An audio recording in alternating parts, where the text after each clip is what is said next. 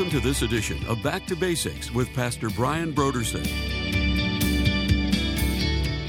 Sometimes people think, well, I'm just going to live a good life and that'll be sufficient and people will see my good life and then they'll go, wow, Christianity's great because that person is really good.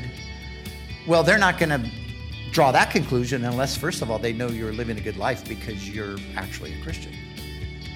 So there has to be a verbalization, there has to be verbal communication.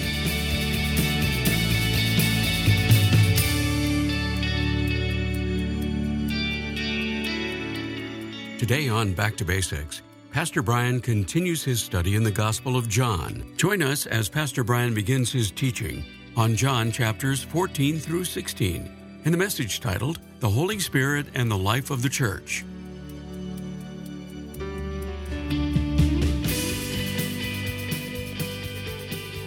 Now, here's Pastor Brian. The Holy Spirit's primary task is to awaken people to their need for Jesus. That's what the Holy Spirit is primarily doing in relation to the world. Now, the second thing the world is wrong about what is right. So, Bruner means by this so the world has its standard of what's right. The world says this is right, this is the ultimate right. But the Holy Spirit has a different standard. What is right according to Jesus, and this is what the Spirit is convicting people of, is a life of perfect obedience to the Father's will. This is the ultimate right. And Jesus is actually, he's living this out.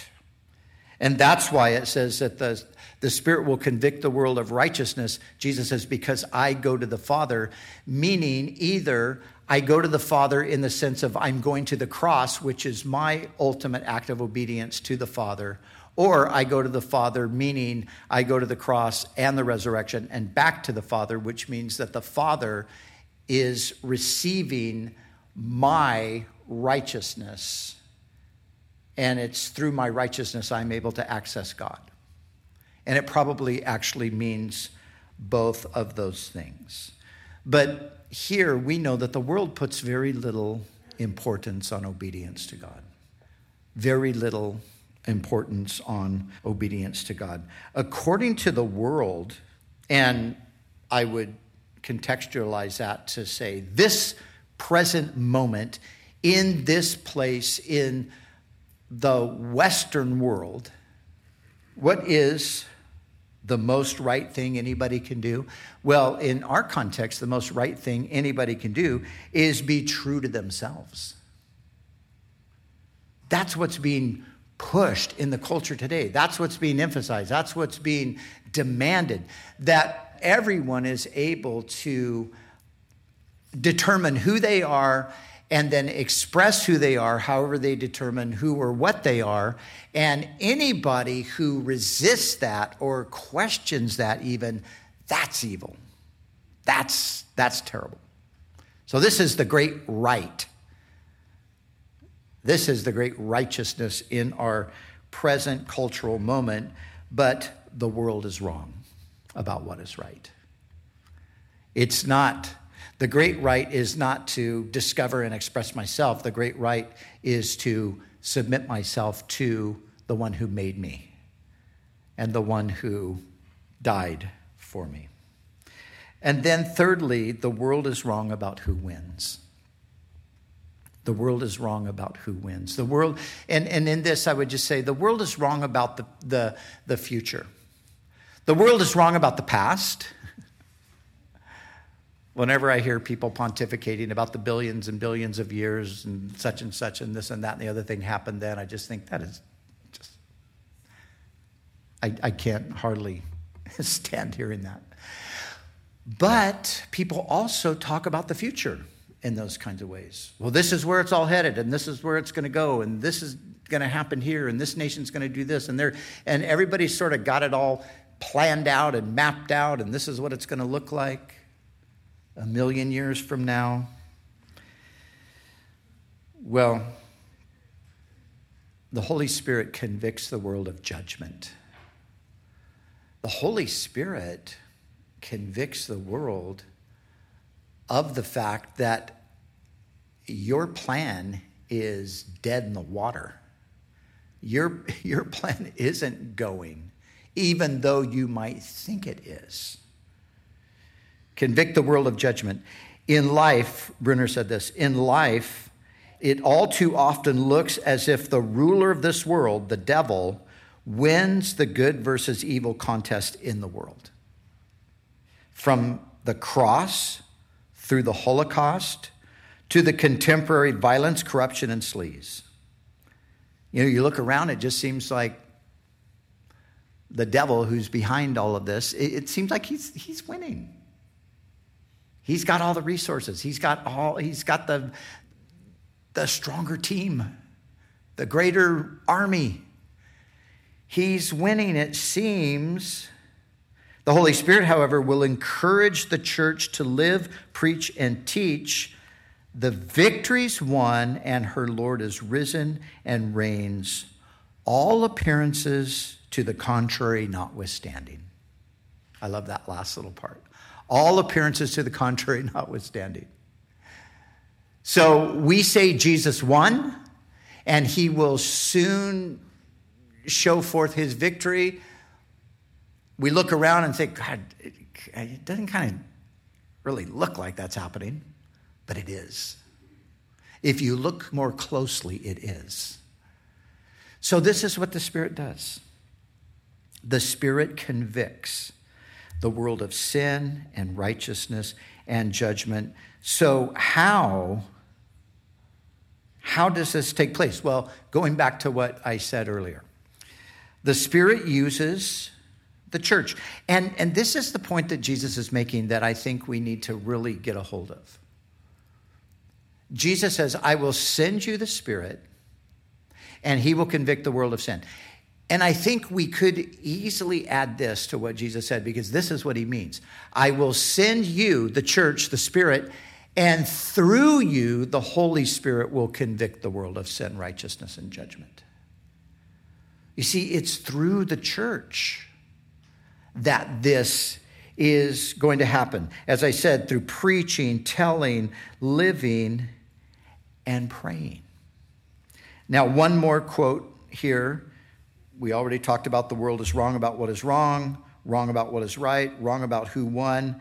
And in all three cases, the Spirit will do this convicting kerygmatically by way of testimony, preaching, and teaching. The Spirit, through the church, will point exclusively to Jesus himself as the answer to all three of these most disputed questions. I threw in a word that you never heard before kerygmatically. And this is not really an English word, it's, it's uh, kind of an anglicized version of a Greek word.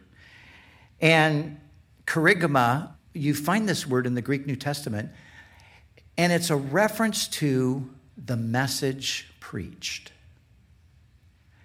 And again, I want us to see this what we are being told is simply this that the gospel spreads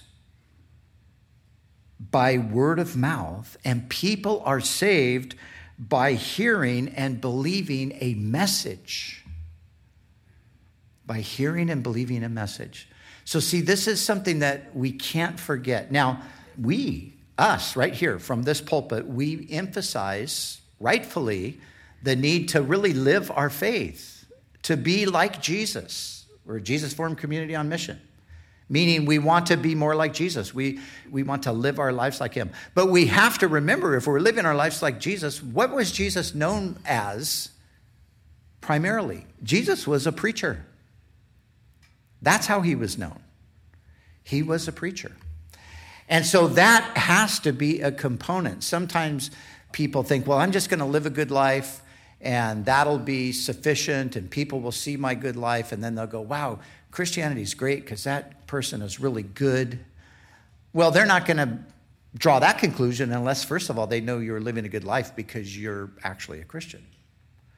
So there has to be a verbalization, there has to be verbal communication. The Holy Spirit, and here's what happens the Holy Spirit brings the message to bear upon the hearts and minds of the hearers. The Spirit takes His words spoken by us to others and convicts and convinces them of their need for Jesus.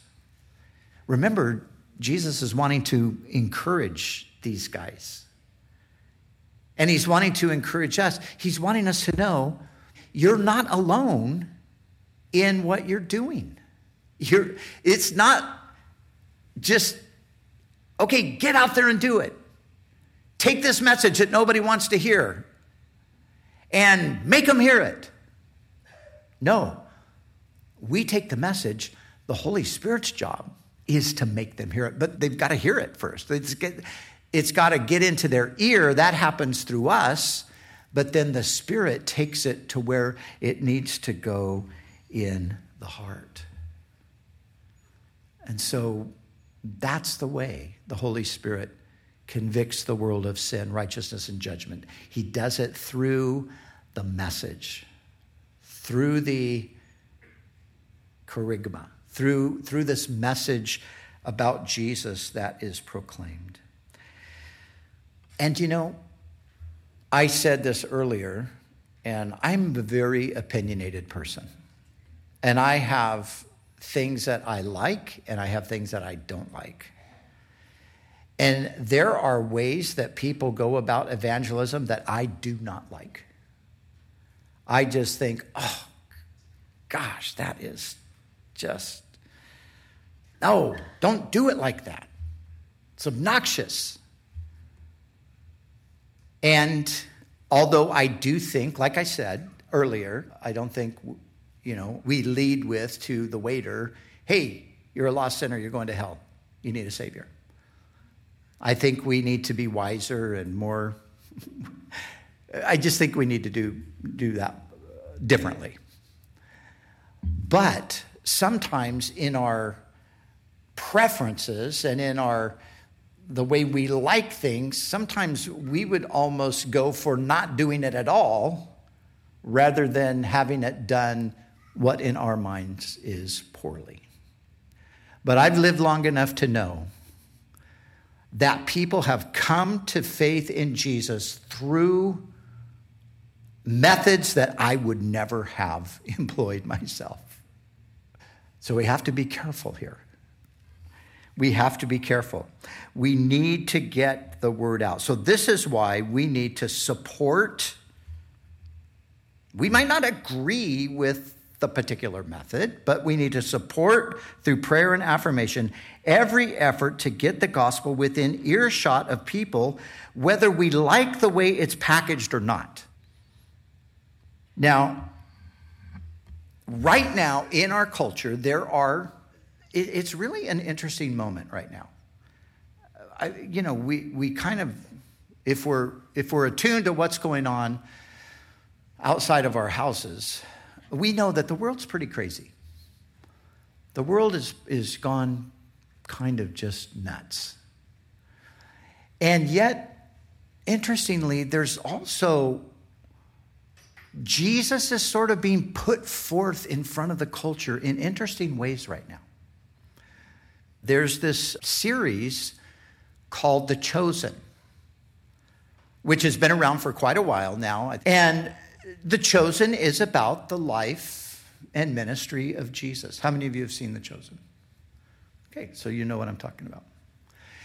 Now, there are lots of opinions about The Chosen. Some people think it's the greatest thing ever. It's amazing. I just really like, I just feel like it's so representative of who Jesus is. Some people feel that way. Other people are like, you know what? That didn't happen like that. You know, that's not in the Bible. What are they doing? How come they're messing up the story? So there's, there's all kinds of opinions about it.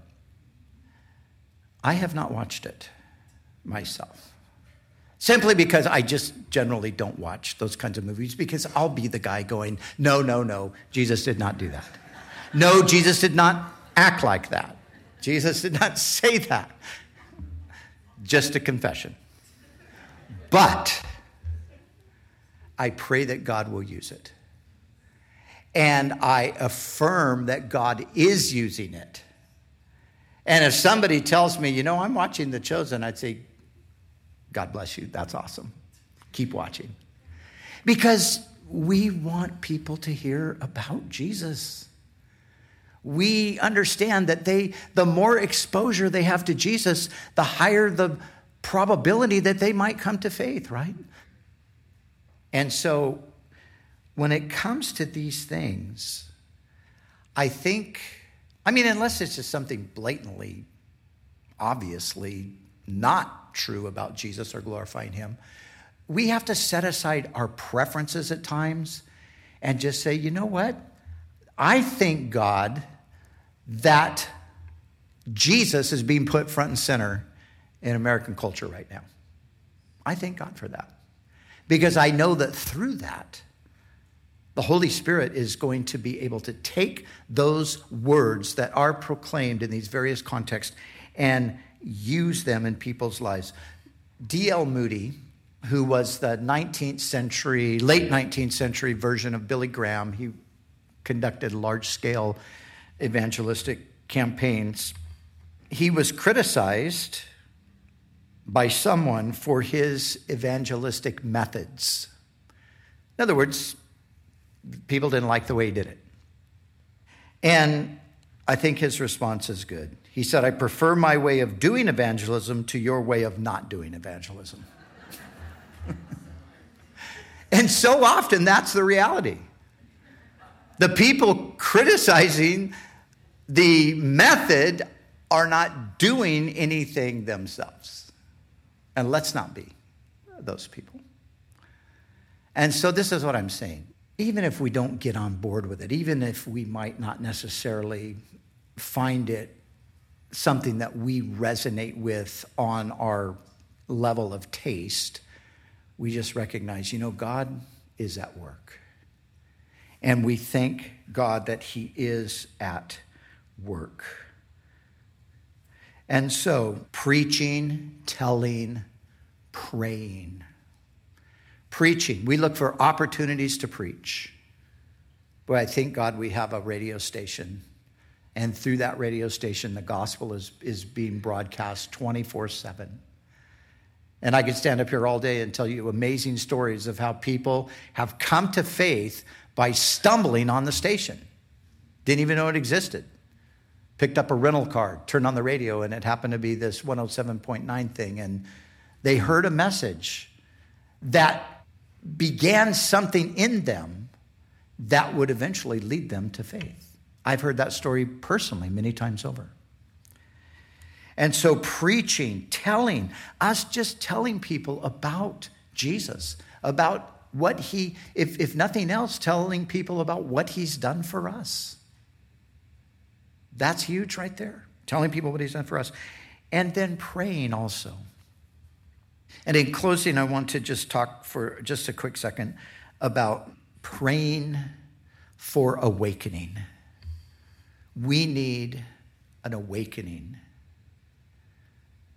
we need a spiritual awakening. An awakening is that it, it manifests itself in different ways. Spirit conviction upon the culture through exposure to the gospel. What, when that happens, people start to be awakened. It might begin by annoyance, irritation. Turn that off. I don't want to hear that. Don't talk to me about that anymore. I'll never forget this incident that I experienced years ago where we went out on the street to do, you know, outreach. And I approached a guy to talk to him. He said, Don't talk to me. And I said, Well, I just wanted, I said, Don't talk to me. and I mean, this guy was like, he was absolutely just do not talk to me about this. And, you know, probably most of the time I would say, okay, I'm going to move on and talk to that guy. But for some reason, I kept persisting. I kept coming back around. And you know, finally, he let me talk to him. And at the end of the conversation, you know what he said? He said, Thank you for talking to me. and he said, I never heard this stuff before. so the Holy Spirit did something in that 30 minute window. And so the Spirit conviction, we pray for that. Spirit conviction within the church through the influence of Scripture as God convicts us through His Word and says to us, you know, you need to be more serious. You need to be more serious about your own commitment to me. You be, need to be more serious about the mission that I've called you into. We need to pray for the Spirit to empower us as believers. Now, if you put these different passages together that we have here in John, or if you go into the book of Acts, the book of Acts is really the it's called the Acts of the Apostles. It very well could just be called the Acts of the Holy Spirit because that's really what it's all about. But if you put these things together, you have in Acts chapter 2, you have the Holy Spirit coming down in power upon believers, empowering them to be a witness for Jesus. So let's say you have this here, you have the empowered believers, and over here you have the convicted world. When these two things collide, you know what you have? You have a great harvest of souls. You have a great move of God that changes lives and changes communities and changes societies sometimes. So that's what we want to pray for. We want to see that happen. The last thing I want to say, and it, I talked about it before, but I'll just go back to the mysterious working of the Spirit in people's hearts. Thank God that the Holy Spirit works in people's hearts to convict of sin, righteousness, and judgment, sometimes even completely apart from human instrumentation. And sometimes it's the Lord is just, He's doing something in somebody's mind and somebody's heart. He's bringing them to this place of ultimately receiving Jesus. On my trip home recently from Europe, I read once again the story of C.S. Lewis's conversion. C.S. Lewis was a Oxford Don. He was uh, held the chair of Renaissance and medieval literature at Cambridge University. One of the most brilliant men of the 20th century. And he came to faith, but he describes it's a long journey where the Spirit of God is, he, he likened the Spirit of God to like a hound, tracking him down and finally bringing him to the place that he really never wanted to come. He didn't want to be a Christian. But he came to a point where he could no longer resist. And I think about that and I think, yes, thank you, Lord, that you're doing that too. But all of this is the work of the Spirit. And as we finish today, let's ask the Lord for a fresh outpouring of His Spirit, that He might just come down upon people all around us in convicting power and that he might use us, give us opportunity, and give us boldness to speak the message, to tell people about Jesus, what he's done for us, and what he wants to do for them.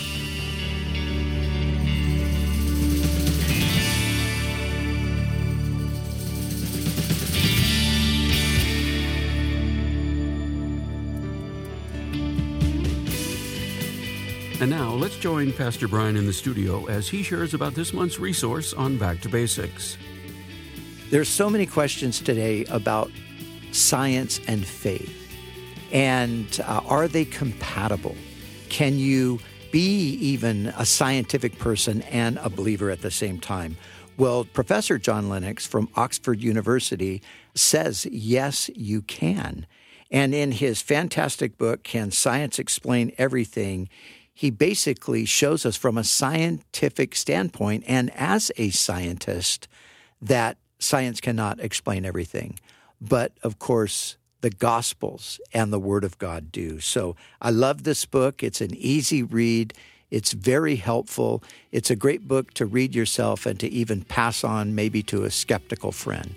So I want to encourage you to pick up Can Science Explain Everything by Dr. John Lennox. Again, this month's resource is a book titled Can Science Explain Everything by Dr. John Lennox. You can order the book Can Science Explain Everything by going to our website, backtobasicsradio.com. Scroll down until you see the photo of it and then click on the donate button. When you give a gift to Back to Basics, we'll send you the book Can Science Explain Everything by Dr. John Lennox. It's our way of saying thank you for your generous support of this ministry. We'd also like to remind you that all of our other resources are waiting for you at backtobasicsradio.com or by calling our request line at 1 800 733 6443. That's 1 800 733 6443. Our desire is to encourage you in your daily walk with God. We'll continue tomorrow with more valuable insights from Pastor Brian as we study together in the Gospel of John.